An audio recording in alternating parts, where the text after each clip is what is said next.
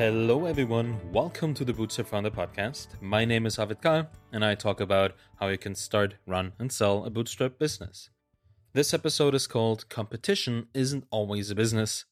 Let's get started. When founders do market research, they're well advised to look for competition. But many entrepreneurs have a very limited understanding of what competition actually means, and therefore they overlook many interesting but often critical competitors in the chosen markets. It usually goes like this the founder spots a niche in the market they're interested in, then they start looking into the viability of building a business, and one of the first things they look for is competition. And to many founders, that means businesses just like the one they're planning to build. A founder of a software as a service business looks for other SaaS companies offering similar things. A writer looks for other books on the subject, you know, and so on. They're looking for the things they know, the solutions that come to mind most readily. But that's not enough. I was introduced to the concept of competitive alternatives by reading April Dunford's book, Obviously Awesome. In her book on positioning, she points out that not all competitors will look like you, and you shouldn't be looking at similar solutions, but all the things that people use to solve the underlying problems. Let's say you're building a SaaS for online English teachers who need to write student feedback multiple times a day. You join the communities and you learn that there are two existing competing SaaS products in the market serving a couple of thousand teachers from two or three particular online schools. Most founders stop there. They see the competition and they decide what to build from looking at these two existing products. Why am I talking about online teachers?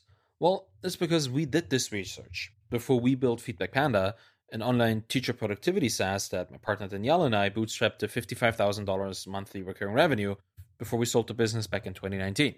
We tried very hard to make sure to know all competitive alternatives in the market before we committed to building a business in it. In terms of actual competitors, we saw a few comment bank products that had products that looked like they were from the 90s, like the interfaces were hilariously old. Anything would have been better than those. But leaving it at this would have been a fatal assumption for us. So let's examine the landscape of actual competitive alternatives in the online teaching space as our research allowed us to discover back then, just as an example of how this can be done. Here's the most threatening competitor that we found spreadsheets. That's right, good old boring Excel and Google Sheets. Teachers will have created clunky but somewhat workable self built solutions to be more efficient. That's what we found. And after all, these tools, particularly the Google tools, they were free and they still are.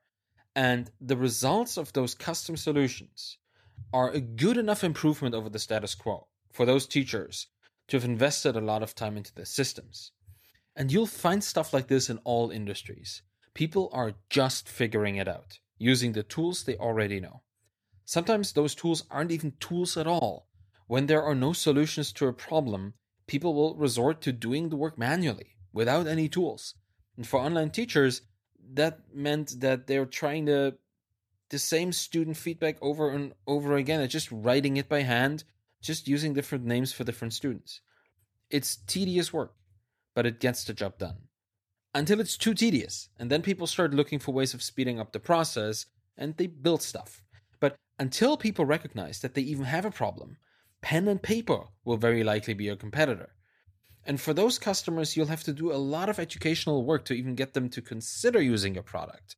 It may sound counterintuitive, but when people need to be told that they have a problem, getting them to use your solution requires a lot more work than selling it to those who are already looking for it.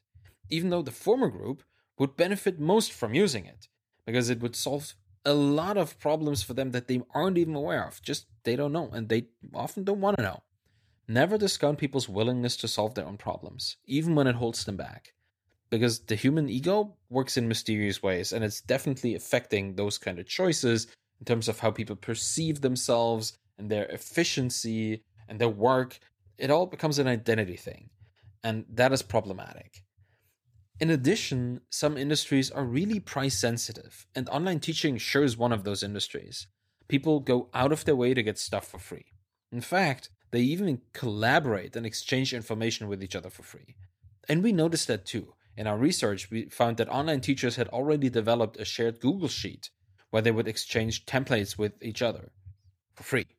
So that's another free competitor and a collaborative one at that, too. And this particular one influenced our product design significantly because we weren't just in competition with the two old timey comment bank software products, we were actually competing with Google Sheets, both for individual use for each teacher and as a collaborative template archive. Consequentially, our product needed to work at least as well as those two systems. And knowing that allowed us to build a much more user friendly data input flow and what we then called the Feedback Panda Cloud, a template sharing system with ratings a teacher specific automation that Google couldn't provide because it wasn't part of their product. If we had built a product without considering these non obvious competitive alternatives, I'm not sure we would have had the success that we've seen. So look for the wobbly systems that people have built for themselves.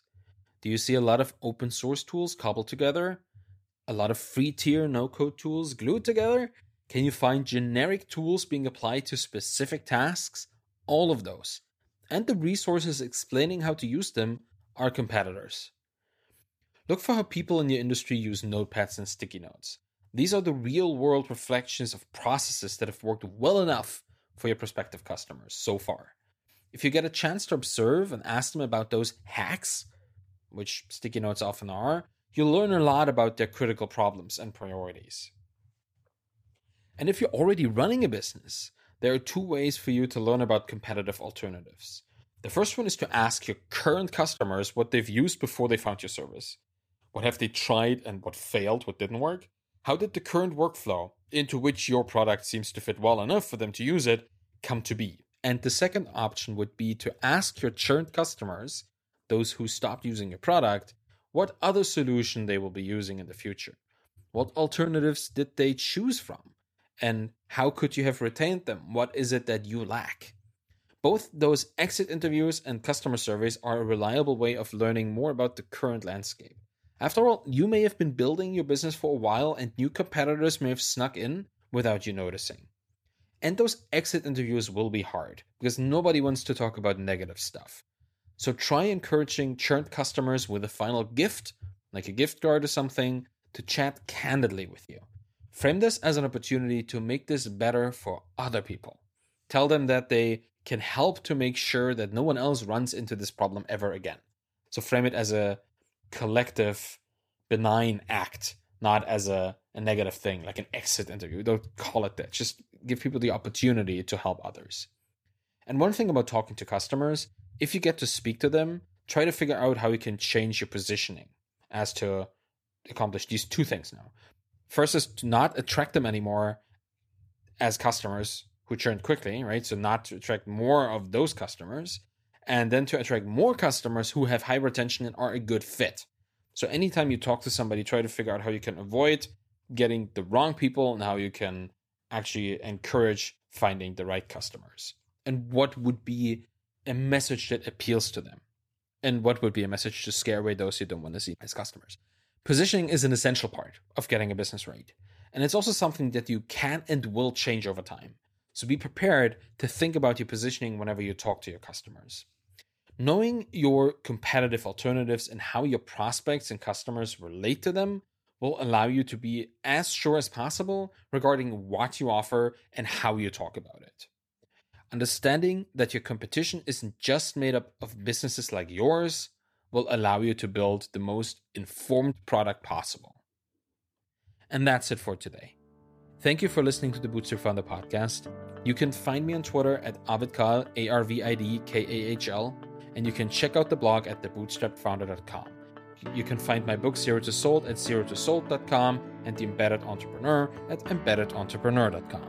If you have any questions about this episode, reach out on Twitter or send an email to arvid at thebootstrapfounder.com.